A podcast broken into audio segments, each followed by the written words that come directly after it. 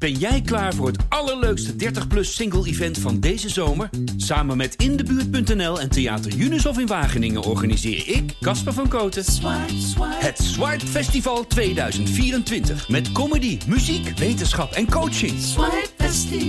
Maar vooral heel veel leuke mensen. Bestel nu je kaart op swipefestival.nl. Swipe, swipe.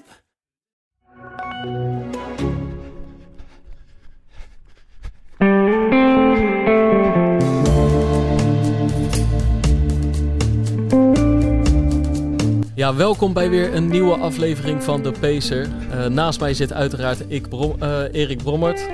Ik ben Pim Bel en we zitten hier in de FBK-zaal op Papendal met uitzicht op de blauwe atletiekbaan. En bij ons aangeschoven is uh, Lieke Klaver. Hey. hoi. Leuk dat je er bent. eigenlijk praten we terwijl net jouw indoorseizoen is begonnen. Klopt. En we reden hier naartoe en we concludeerden dat ondanks dat je al een aantal jaar heel, heel, heel goed aan de weg timmerde, Mhm. dat het vorig jaar toch wel echt je doorbraakjaar was. Klopt dat, gevoelsmatig? En dan de, inter- de internationale doorbraak. Ja. ja, volgens mij hebben jullie daar wel gelijk in. Ja, dat ik vierde werd eh, op, op het WK, dat was bizar. En ehm, ja, volgens mij, eh, ja, dat, dat, eh, dat is inderdaad wel het punt waar het gewoon startte, denk ik. Je zegt net, het is, bizar. Groeide, groeide je in die, in, die, in die periode daar naartoe? Omdat je misschien een beetje verbaasd was dat je dat kon? Dat je dacht van, nou ja, bizar. Maar ben je er echt, echt naartoe gegroeid in die, in die maanden daarvoor al? Of? Ja, wel een beetje. Ik wist sowieso altijd wel dat ik, ik zei dat ook in eh, interviews, ik wist dat ik het in me had om gewoon hard te lopen. Ehm, en de tijden die ik toen de tijd liep, vond ik niet hard genoeg.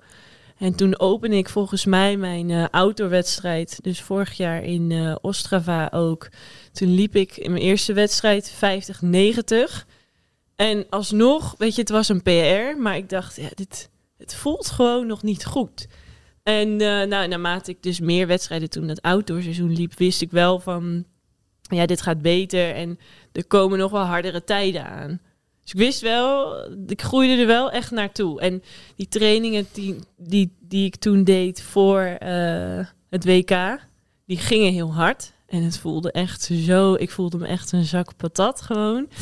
En mijn coach die zei ook, ja, maar die, die tijden die zijn bizar die je nu loopt. En dus toen nadat ik dus dat uh, Nederlands record liep, toen zeiden we wel van, oh ja, het is niet gek dat, dat, die, dat die trainingen zo gek voelden. Ja. Maar je had zo'n druk programma op dat WK in Eugene. En later deed je daar nog even een, uh, een onsje meer in, in uh, München bij het EK. Ja. Maar omdat je natuurlijk, je hebt de mixed estafette, je hebt de 4x400 uh, vrouwen, ja. uh, waar je eigenlijk ook bijna altijd wordt opgesteld. Klopt. Je mag de serie lopen, je mag de finale lopen. Als er een halve finale is, dan loop je die ook nog. En dan moet je individueel de serie, de halve doorkomen. Ja. Bij het WK in Eugene liep je de halve eigenlijk ook al rete snel. Ja. Hè, dat was een PR, Nederlands record. Ja, daar liep ik het hardst toen. Ja. Ja. Je mag de tijd even hard opnoemen. Um, 50, 18 liep ik toen. Ja. Volgens mij liep ik toen 50, 3, iets van 50, nee, 50, 25 of zo in die eerste ronde. Toen 50, 18. Ik weet ook niet precies meer. En toen iets van 50, 3 of 36 in de finale. In de finale. was het. Ja. ja, dat was echt bizar. En wat mij bijstaat, je werd vierde in, um, in de finale uiteindelijk van de Mhm. 400 meter in Eugene. En achter drie wereldtoppers. Ja. Nou, dat ben je inmiddels ook. Maar achter echt wel, we- weet je wel, de Ja. namen, die kent iedereen al Ja. jaren. Het was Eh, niet gek dat ik er nog even achter moest zitten. zeg Precies. maar. Ja. En, ehm, en jij besluit daar tijdens de ereronde van die drie vrouwen... om heel bewust dat moment in je op te nemen. Je gaat gewoon even zitten volgens mij... en even kijken van hoe doen die vrouwen dat? ja, nou ik besefte Waar kwam dat vandaan? Nou, ik besefte me toen al gelijk heel goed van... Oké, vierde is voor veel mensen een chocolademedaille. Voor mij was dat echt gewoon goud eigenlijk. En eh, ik dacht van jeetje, als ik er nu al zo dichtbij zit... terwijl ik blijkbaar nog niet echt door heb hoe ik een 400 wil lopen... dan het moet gewoon een keer komen dat ik ga staan waar zij nu staan. En, ehm, en het is best makkelijk om hem op dat moment een beetje een soort van te verzuipen in je, in hoe goed je het zelf dan hebt gedaan en vierde en zo. Maar ik dacht, het is goed om heel eventjes stil te staan. En ik ga straks weer de drukte ook in, weet je. Dan komt de media en dan...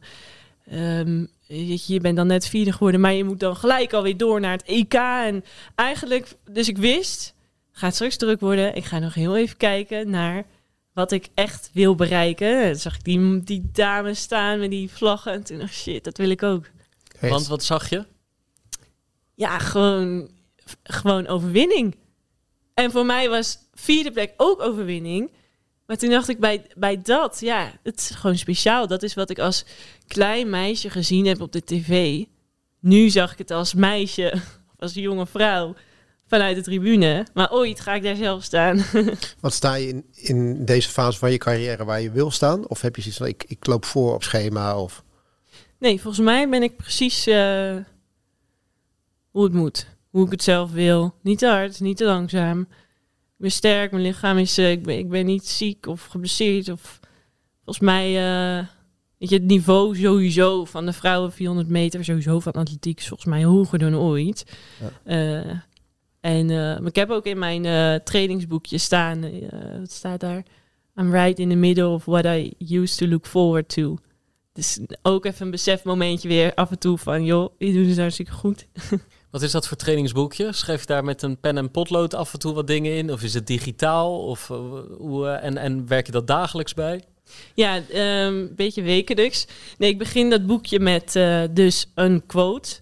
Dan schrijf ik... Um, is een beetje zo'n minimalistisch boekje. Ik wil dat gewoon heel clean houden. Ook leuk voor later. Maar dan eerst... Uh, wat zei ik nou? Wat komt er eerst? Eerste quote. Oh ja, eerst quote. Dan uh, krijgt het jaar een thema. dus vorig jaar kreeg het, kreeg het jaar uh, Year of the Tasks. Dus ik moest me gewoon heel erg aan mijn taken houden. Wat mijn coach zei, dat moest ik doen. Dit jaar is het uh, is de Year of the Efficiency.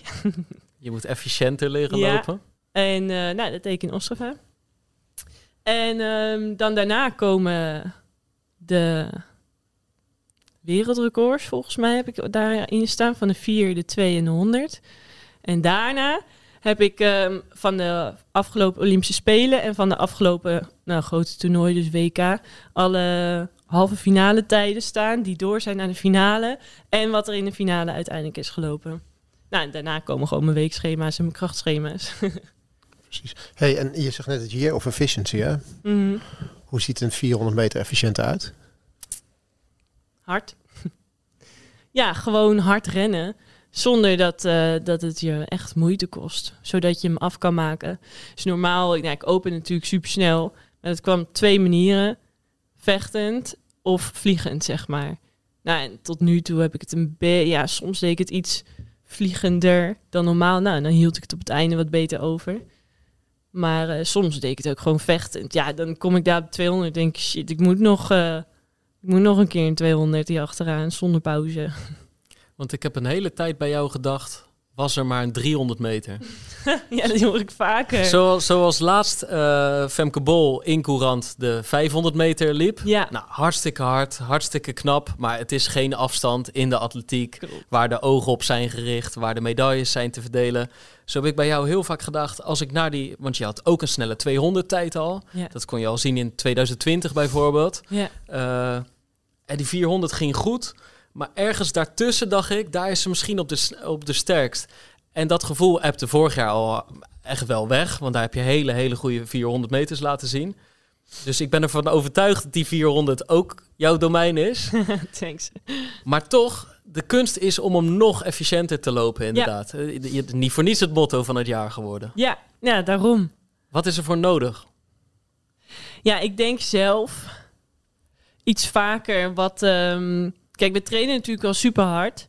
En ja, het gaat echt om percentage. Hè? Dus je kan een training hebben waar je 100% moet lopen. En we hebben trainingen waar we gewoon rustig 85, 90 procent. En ik probeer iets vaker gewoon op 98 procent. Maar dan dat het hetzelfde voelt als die 85, 90. En omdat ik dat wat vaker ben gaan doen, nou, dan zegt mijn coach af en toe, nou, til je knieën wat meer op of je bekken wat meer kantelen. Dan op den duur, dan gaat dat zoveel makkelijker. Het is alsof je op die loopband van Schiphol zo aan het rennen bent. Maar je hebt dan te vaak op die 100% gezeten, waardoor je niet in staat was om, uh, om dat te kunnen doen. Nou, ik denk dat ik te vaak um, meer op die 85 of 100, waardoor ik daartussenin, hm. bijvoorbeeld nu ook, ik vind het moeilijk om, uh, ik kan openen in, noem maar wat, 23-1 of 24-1.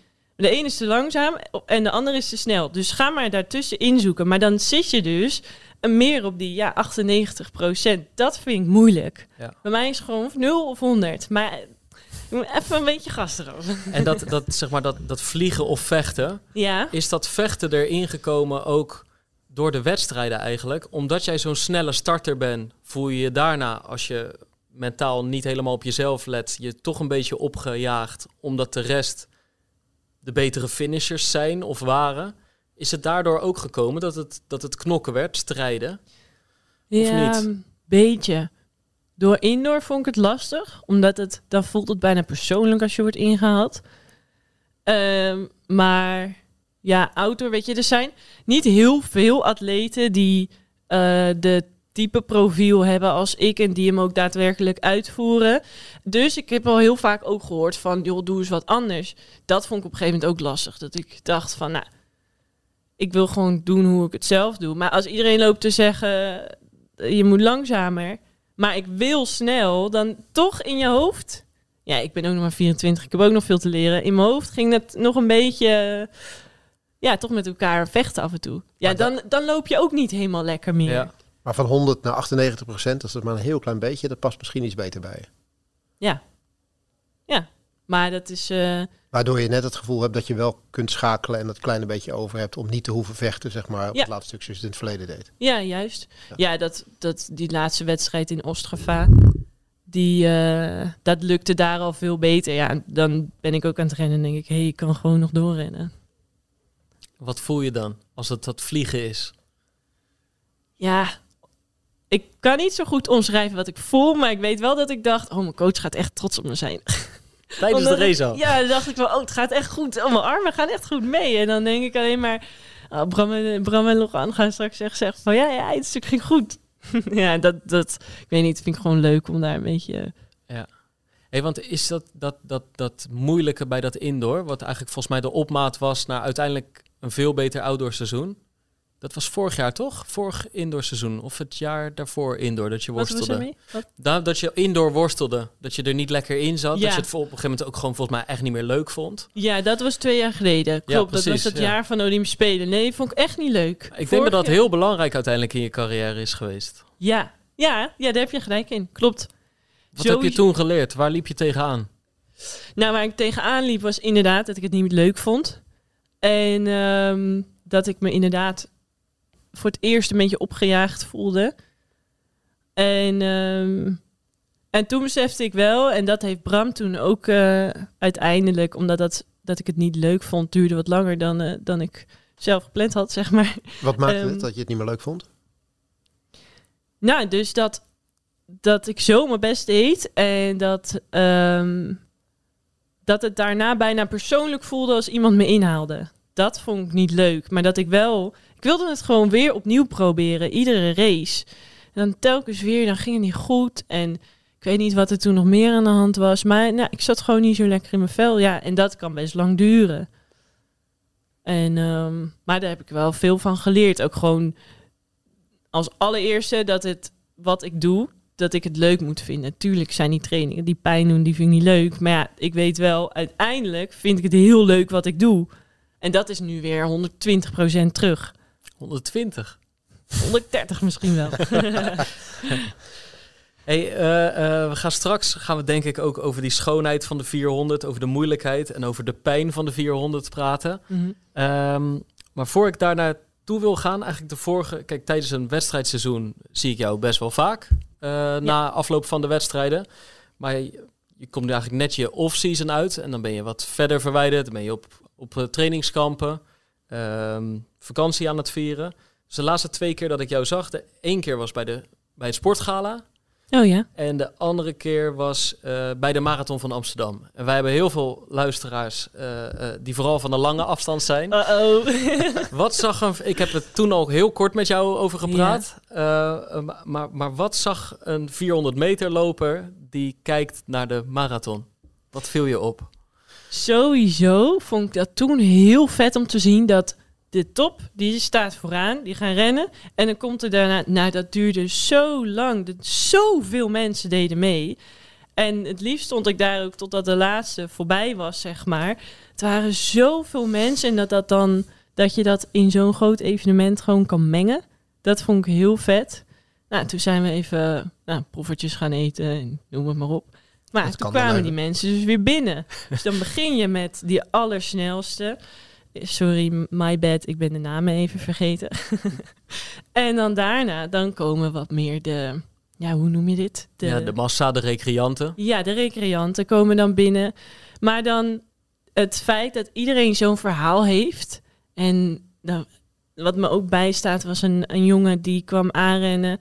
Echt met knieën naar binnen. Maar die had um, uh, bloed bij zijn tepels. En ik zeg tegen mijn manager, wat, wat, hoe kan dit? Maar dat, ik wist dat ook helemaal niet. Dat dat dus zo kan schuren. Ja. Nou, en ook de, gewoon de verhalen. Mensen die voor het kantoor werken maar, of uh, uh, rennen, maar ook voor kanker of voor andere mooie doelen. Ja, dat vind ik echt vet. Dat je dat in zo'n groot toen, ja, wedstrijd kan combineren allemaal.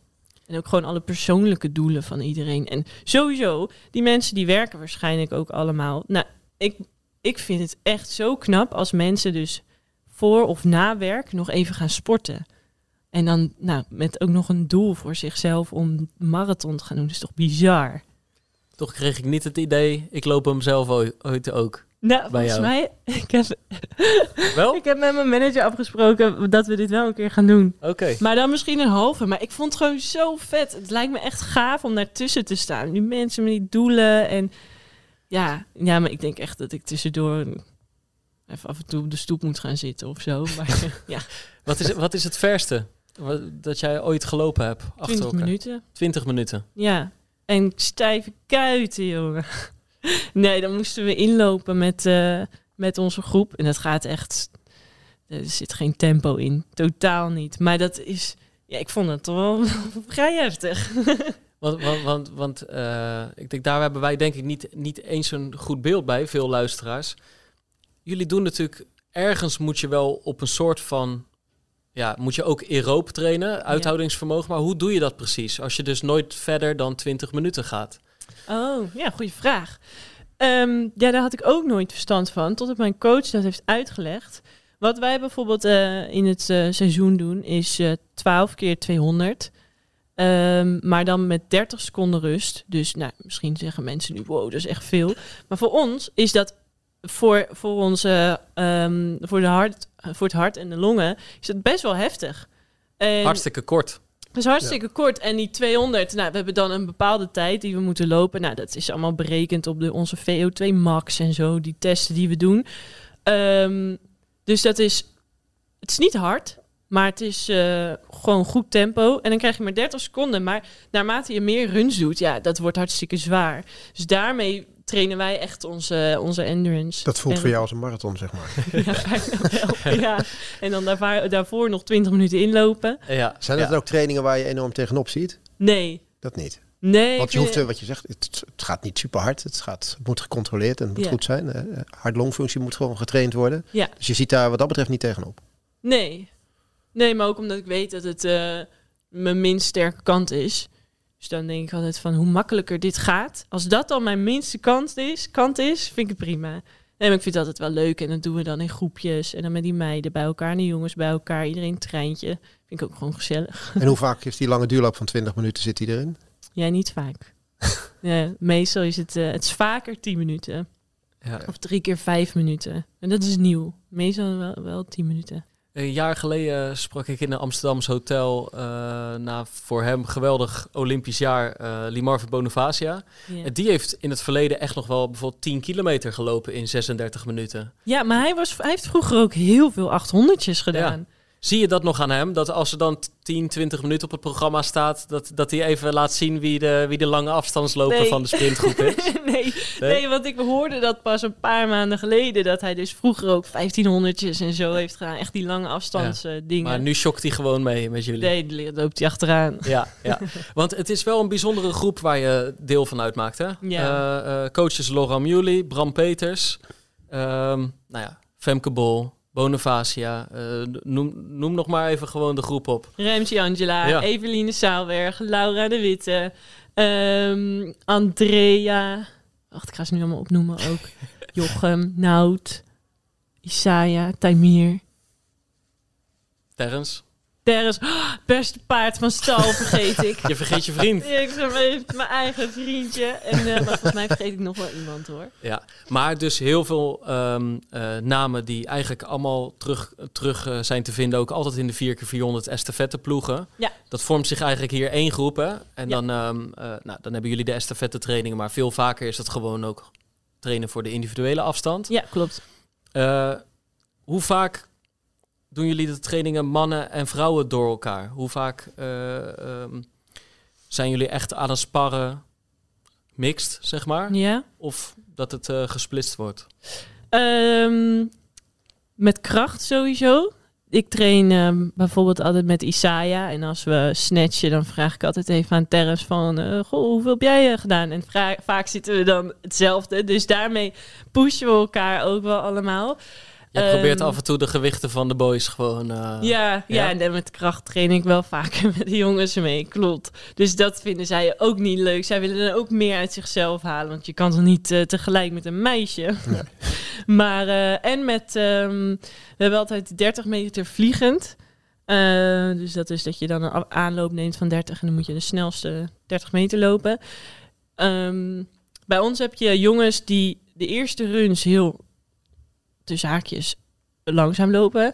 En eh, dan loop ik bijvoorbeeld al mijn snelste. Dus dan zit je ook heel dicht bij elkaar. Dus Ja. wat dat betreft mengen we wel veel.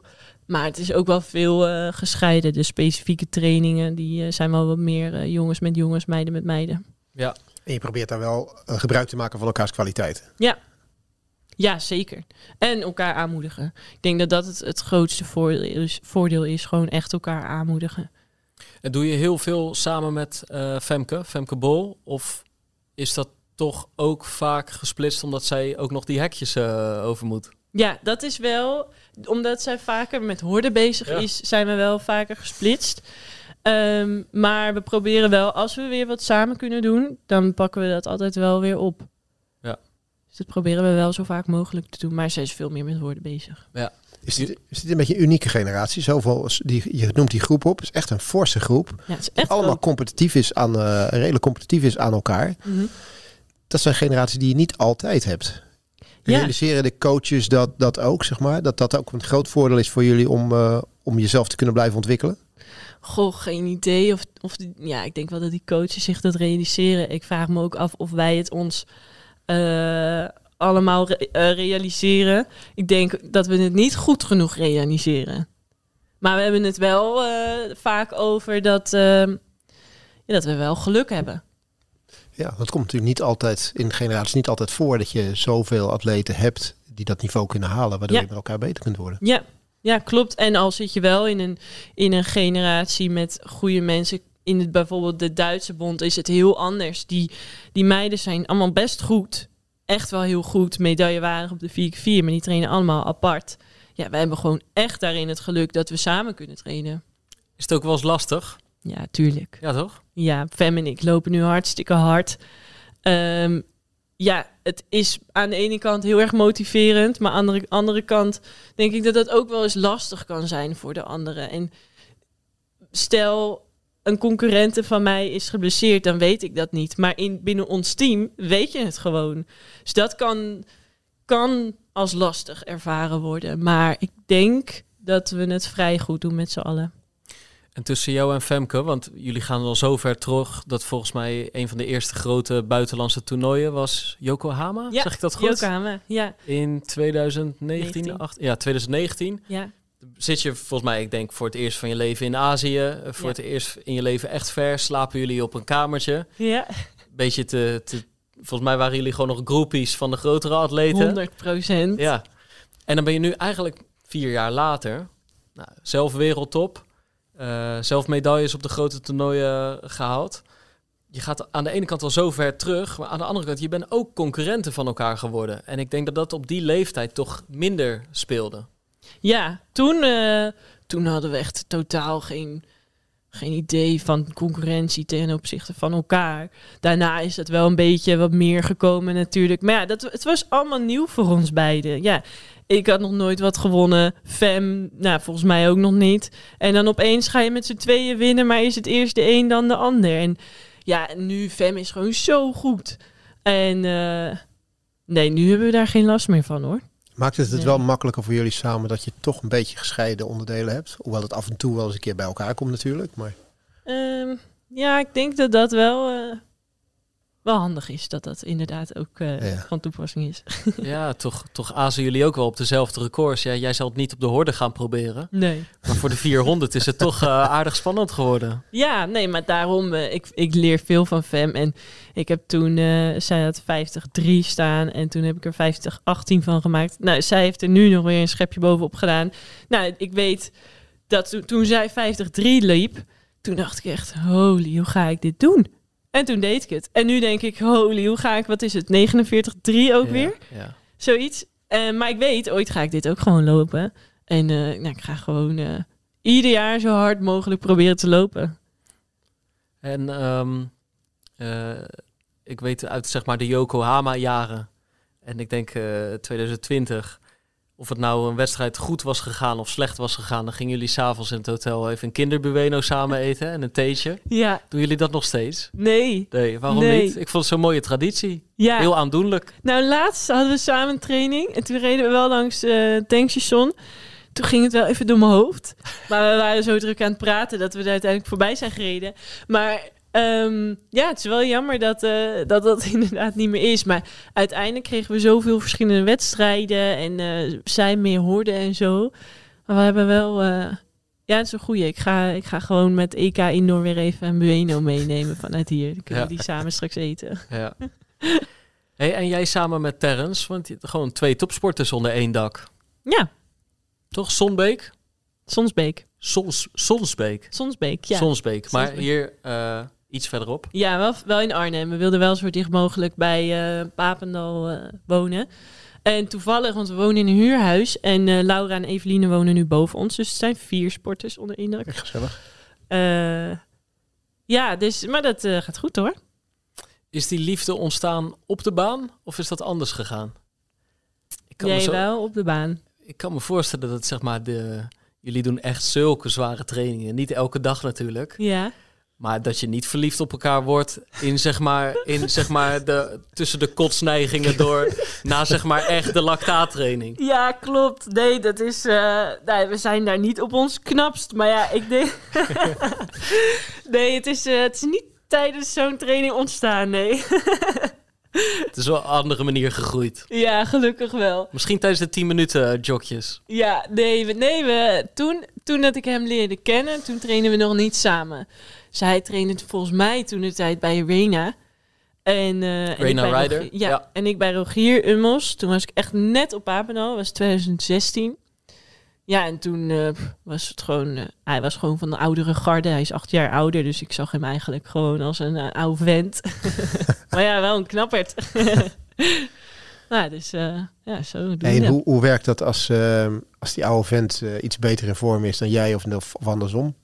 Trots. Hoe ga je daar met elkaar mee, uh, mee, mee om? Kan, kan soms ook moeilijk zijn, weet je, van ik krijg het niet, ik snap die trotsheid, maar ik snap mm -hmm. bijvoorbeeld, het gaat eventjes niet zo lekker of ik, ik, je, hebt, je hebt die vorm even niet, niet te pakken. Hoe help je elkaar daarin dan? Nou, um, sowieso zijn wij allebei best wel. Um... Ja, jij ziet het nu, maar in jouw rug staat Suzanne Krumens heel enthousiast te zwaaien. Oh, die is nieuw hier. Ja, die is ja. nieuw hier. Maar ja, ze heeft er oranje, oranje pak aangetrokken, denk ja, ik. zag haar vandaag helemaal in het blauw. Ja, oké. Okay, ja. Maar, uh, nou gezellig. Uh, wat was ik aan het zeggen?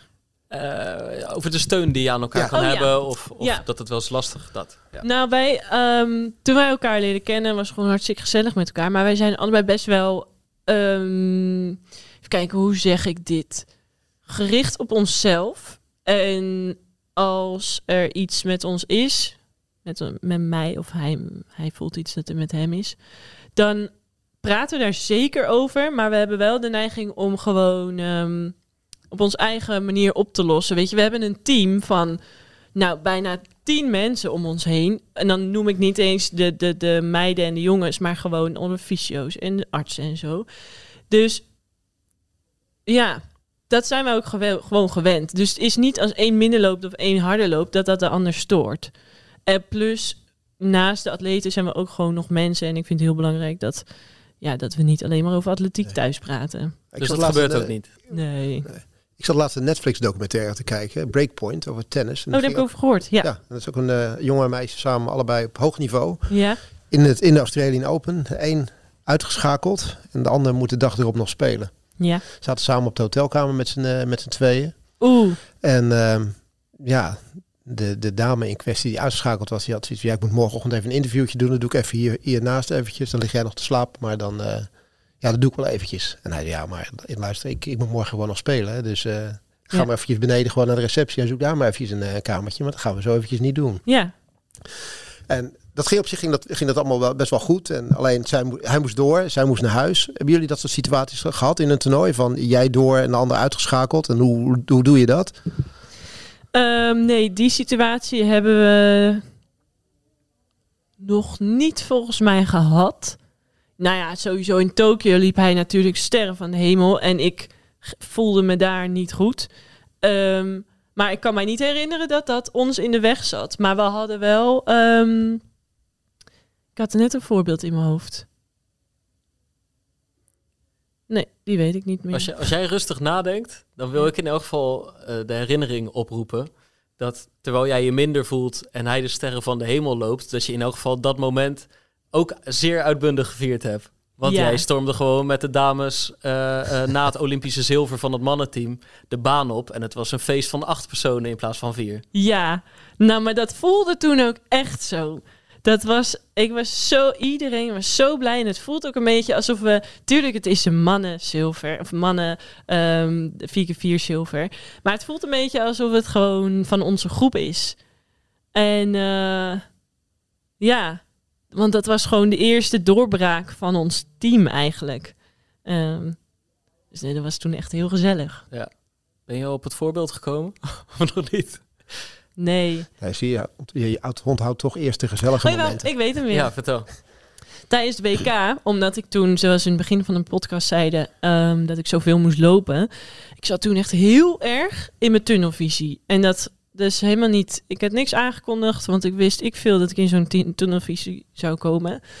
Um, en um, op een gegeven moment zegt hij: Wat is er met jou?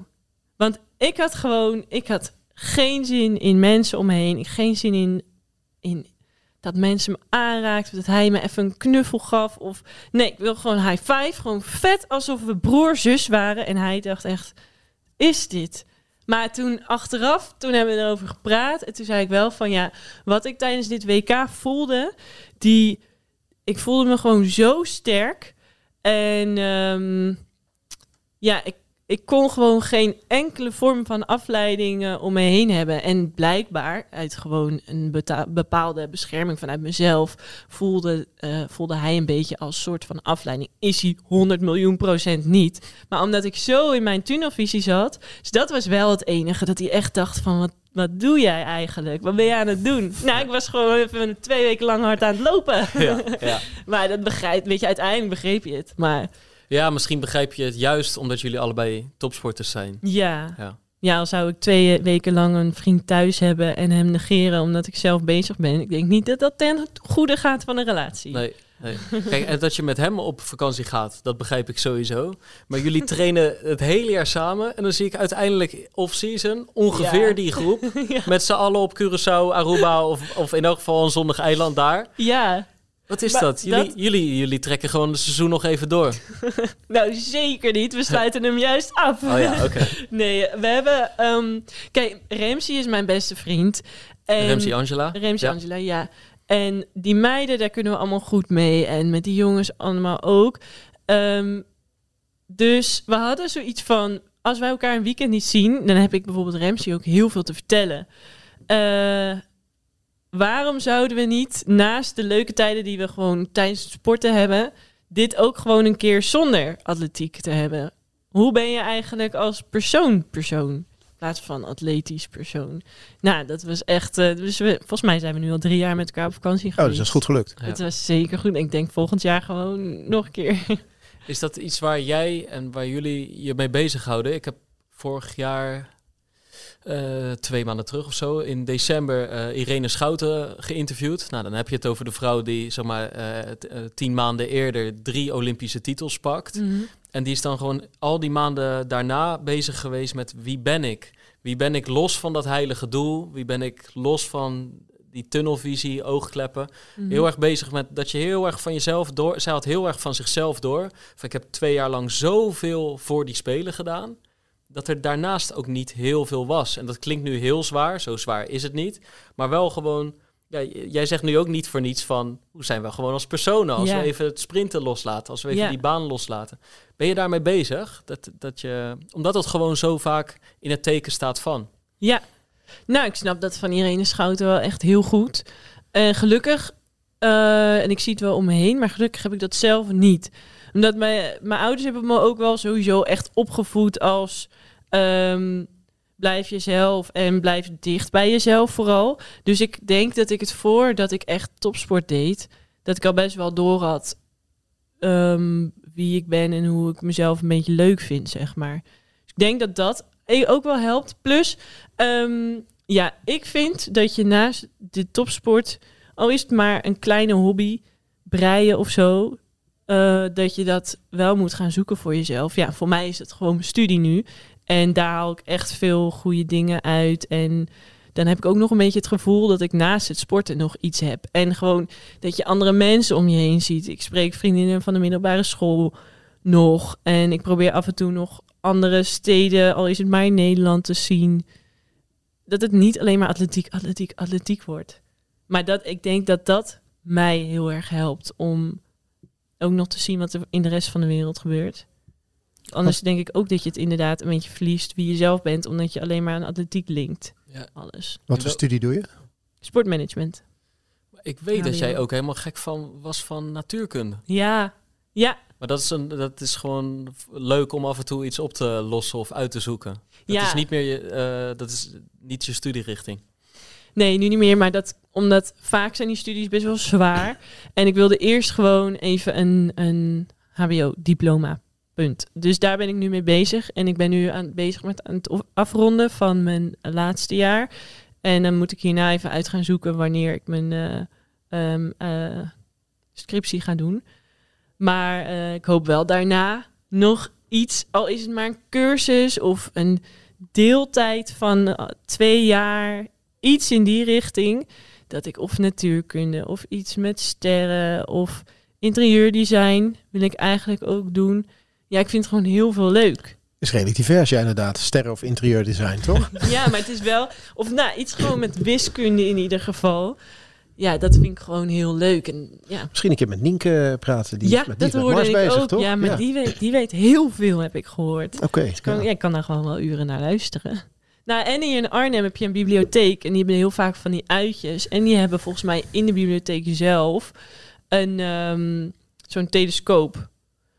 En daar doen ze wel, of ergens anders eh, in Arnhem. Maar daar doen ze wel eens eh, van die avonden en met eh, masterclasses en zo. Ja, dat, maar ja, dan kom ik thuis en ben ik gewoon helemaal gesloopt van de training. Ja, hoe graag ik dan ook die lessen af en toe een beetje wil volgen. Ja, ik heb daar gewoon dan even geen puff voor. Dus dat komt wel. Ik weet, het gaat komen.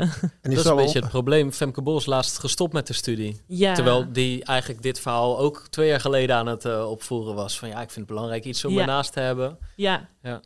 Nee, dat is zo. Maar het geeft mij... Ik heb op een gegeven moment een ehm, atleet gezien. En die, eh, die was heel goed. En die was alsnog aan het, zeg maar... een beetje aan het einde van haar carrière. En die begon toen even snel... eh, nog een kleine studie te doen, omdat ze niks had. Toen schrok ik echt. Toen dacht ik, wow, ik heb altijd naar jou opgekeken. Maar ik zie je nu hier met een heel klein boekje, want die wil nog snel studeren. Toen dacht ik, nee, dat wil ik echt niet. Dus dat, dat heeft mij wel echt ehm, doen besluiten. En ik heb het ook echt met mezelf afgesproken. Ik ga die studie afmaken. En is er al een onderwerp voor de scriptie? Nee. Ik leef dag bij dag. Je bent niet te snel gaan. Nee, ik heb al wel. eh, we hebben hier een studie intermediair op eh, Papendal. En die had al wel gezegd van als je moet afstuderen. eh, ik heb een leuke opdracht liggen. En mijn mentor die heeft wat lijntjes uitliggen. Oké. Ja, dat is, daar is Papendal wel een fijne plek voor. Die is zo breed hier. En eh, dus kan, ik denk dat ik hier wel ergens een plekje kan vinden. Ja. We hebben het altijd over het, eigenlijk de laatste jaren. eh, we hadden het er net ook even over unieke generatie. Als je dat succes op de Spelen ziet of op de WK, dat houdt echt niet op eigenlijk. Zeker voor zo'n klein land als Nederland. En na allerlei jaren, eh, nou, ergens tussen 92 en eh, eh, 2008 of zo, is het echt wel magerder geweest. Zeker als je het afzet tegen de luxe van nu.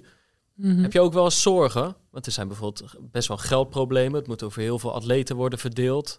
Eh, atleten betalen hun trainingskampen eh, soms helemaal, soms deels. Ja. Eh, hoe, hoe zie jij dat?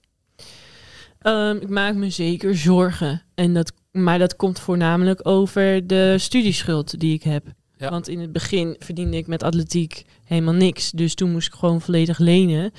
Eh, ik denk dat dat mijn grootste zorg eigenlijk is.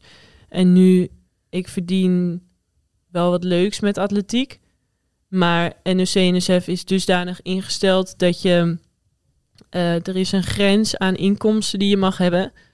Ehm, en daar zat ik net boven. Waardoor ehm, aan het einde van de streep ik nu kiet ga komen te staan, zeg maar. Omdat het stipendium, de A-status, bij een bepaald bedrag moet je die eh, terugbetalen. Nou, nu moest ik een deel... Ja, dan weet je, dat, dat maakt me echt zorgen. Ik ging ervan uit, ik ga even kunnen sparen. En dan kan ik nog even um, een adviesgesprek aanvragen over mijn studieschuld. En, en dan denk ik, verdomme, nee. Je zou bijna twee keer vierde willen worden dan eh, om daar net eventjes onder te blijven. Hou je wat meer over aan het einde van de rit. Nou, nou Ja. maar bijna wel. Maar dat is gewoon... En ik hoor steeds meer sporters daar wel over. En we hadden een leuke... Nou goed, eh, dat... Ja, maakt me zorgen wel. Ja. Ja, Dus je bent je, eh, je bent wat beter gaan verdienen. Maar omdat dan eigenlijk een deel van je stipendium weer terug moet. Nou, ja. Ja. Ja, ja het, en het is natuurlijk gewoon allemaal duur. En, en de, eh, inderdaad, wat je zegt, eh, trainingskampen bijbetalen of... ja, dat is wel, het, het is wel veel geld. En dan denken de mensen van de buitenwereld, die is 700.000 volgers op Instagram. Daar moeten ze toch ook wel een financieel Ja. slaatje uit kunnen slaan. Gras is altijd groener aan de andere kant. Jee, dat, weet je, zo makkelijk gaat het niet. En als je... ehm, ik heb echt, echt hele leuke partners. En eh, tuurlijk heb ik dan, krijg ik daar wat voor. Maar het is niet zo dat ik per post geld krijg en per views en zo. Nee, als ik nu gewoon een jaar lang eh, op een stoel blijf zitten en niks doe, dan, dan het is niet zo dat ik per post eh, dingen krijg of zo. Maar hoe werkt dat dan wel?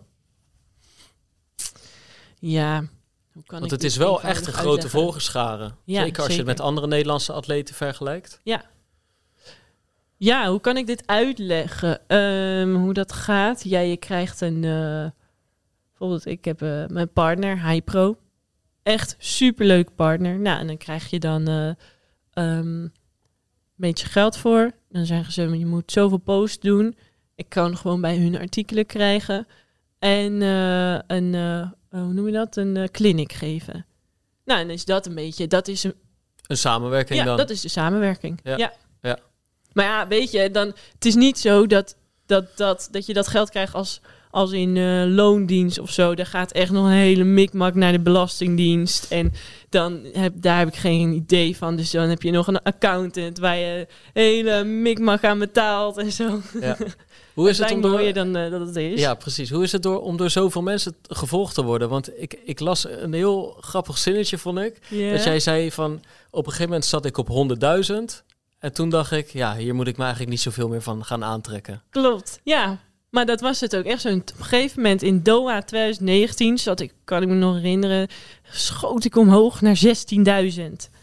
toen dacht ik, holy, toen moest ik ook echt bijkomen. Nou, en op een gegeven moment, volgens mij een, eh, een jaar later of zo, ging ik inderdaad ineens naar 1000. Dan was het ook echt dat als ik, of 100.000, sorry, refreshte, dan was gewoon 103.000. En weer refreshen, 105. Ik weet ook echt niet wat er aan de hand was. Zit je ergens in dat algoritme, komen er Ja. allemaal mensen op iets van jou terecht. Ja, en ik zat in een filmpje in TikTok. Ja, en TikTok is echt heel groot blijkbaar. Dus toen konden mensen zich weer linken naar mijn Instagram. Dus zo ging dat echt eh, helemaal viraal. Ehm, Het is best een gek gevoel, denk ik, bij elke keer refreshen weer. Ja. eh, ja. En dan word je wakker. Nee, dat was. Toen dacht ik ook, nee, dit moet ik loslaten. En mensen die gaan een mening hebben. En dan denk ik, joh, wie ben jij eigenlijk? En ik heb een boek gelezen, toevallig ook rond die tijd. En ehm, dat was een heel luchtig boek. En die zei ook van, eh, ja, maar als mensen jou niet kennen en eh, ze hebben wel wat over je te zeggen. Eh, ik weet niet meer hoe die het had verwoord. Maar toen zei hij van, ja, wat maakt dat dan uit? Ja. Want ze kennen jou toch niet. En het is toch veel belangrijker dat je gewoon jezelf kent en de mensen om je heen, dat je die een beetje goed eh, behandelt. En dat je daar, ja. Ja, dus, en ik zei laatst ook in een interview, ehm, zeg maar, de arena heeft 50.000 eh, plekken, zitplekken. Maar als jij daar in de, in de hoe zeg je dat? Op veld staat. op de tribune zit, dan praat je toch ook maar alleen met de eerste drie om je heen. Nou, maximaal. Misschien wel één. Denk, Ja, dat is ook een beetje... Ik kan best wel goed afschermen. Het is niet dat ik door heb dat er 7000 700.000 mensen naar me En kost het je veel tijd door de week om er aan te werken? Heb je, heb je zoiets van, ik, ik heb nu dit, deze volgscharen heb ik. Ik moet Mhm. natuurlijk gewoon goed presteren. Dat is, dat is heel erg belangrijk. Maar Mhm. heb je door de week, ik, ik moet, deze week moeten wel drie of vier keer of twee keer. Of er, er moet wat gebeuren op, dat, eh, op, Nee. op die social media. Dus gewoon, je laat Nee. het gewoon. eh, Ja, ik eh, vind het leuk om foto's te maken en ik vind het heel leuk wat ik allemaal doe. Dus ik vind het ook niet erg om daarvan foto's te maken. Nou, als ik dan toch die foto's heb, kan ik het maar beter even plaatsen. Nou, ik heb een leuke sponsorcontract met Adidas. Ik krijg mooie kleren. Ik Denk, nou, laten we dit vastleggen. Is hij toevallig leuk, dan deel ik hem. Met ehm, eh, wat ik net zei met Hypro. Ehm we doen meestal gewoon drie dagen in het jaar waarin we de shootdag of twee dagen shootdag doen. Dan heb ik die foto's al. Dus het is, ja, het is zo moeilijk hoe je het zelf maakt hoor. Ja. Wanneer ga je over de miljoen heen? Ben je daar nul mee bezig? Nee, pff, ik zou dit echt. Het is ook maar.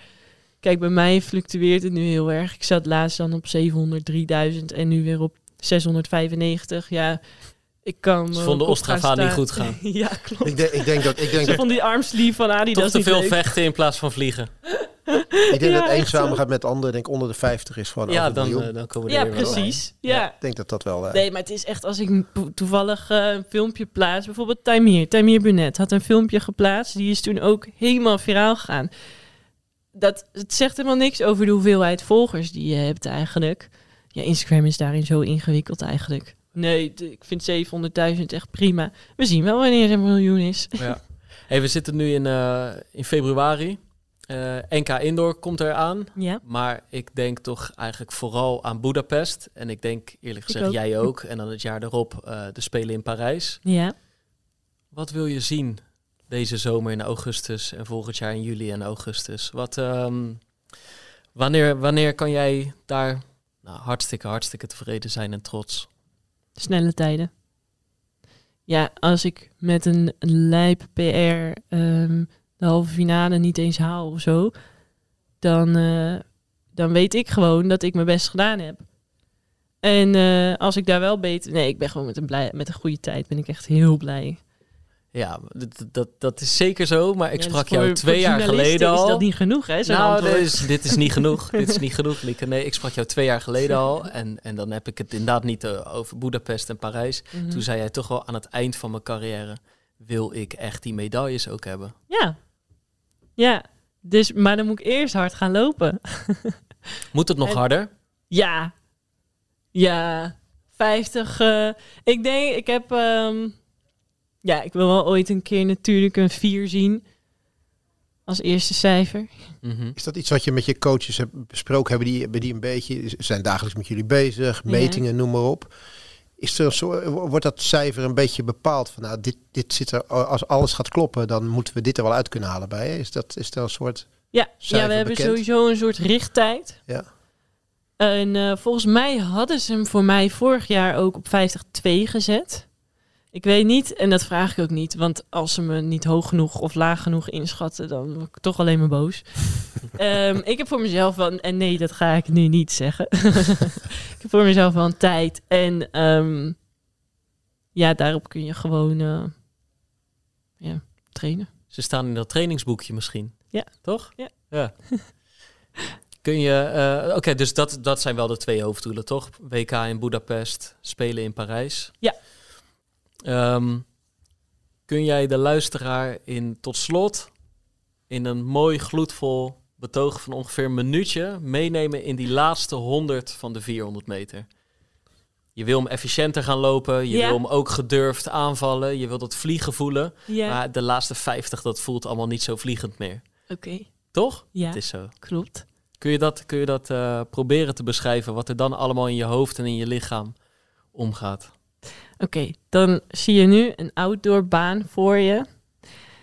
Dus dan kom je die bocht. In het einde van de bocht zit ik. En, ehm, en ik heb nog veel snelheid. En ik denk, oeh, yes, er zit niemand voor me. dus ik loop die bocht uit. Maar je weet, er zijn nog andere, zeven andere meiden om me heen. Ergens links, rechts komen ze. Opeens erg, kunnen ze ergens vandaan komen. Dus dan ren ik. En ehm, hoe soepel ik net nog liep, ja, dat gaat dan nu niet meer. Ehm, ik begin een beetje te draaien met mijn schouders, maar ik kan nog goed mijn armen meenemen. Knieën willen iets zakken, maar die probeer ik zo hoog mogelijk te houden en zo hard mogelijk de grond raken. Maar het wordt nu al zwaar en het gaat pijn doen. Mijn billen, mijn hamstrings gaan, die worden heet en die gaan, die gaan nu verkrampen. Maar dus de finish komt steeds dichterbij. En dan op een gegeven moment dan voelt het nog gewoon zo goed. Armen gaan lekker mee. Ehm, en dan finish ik. Hoeveel? Dat zeg ik niet.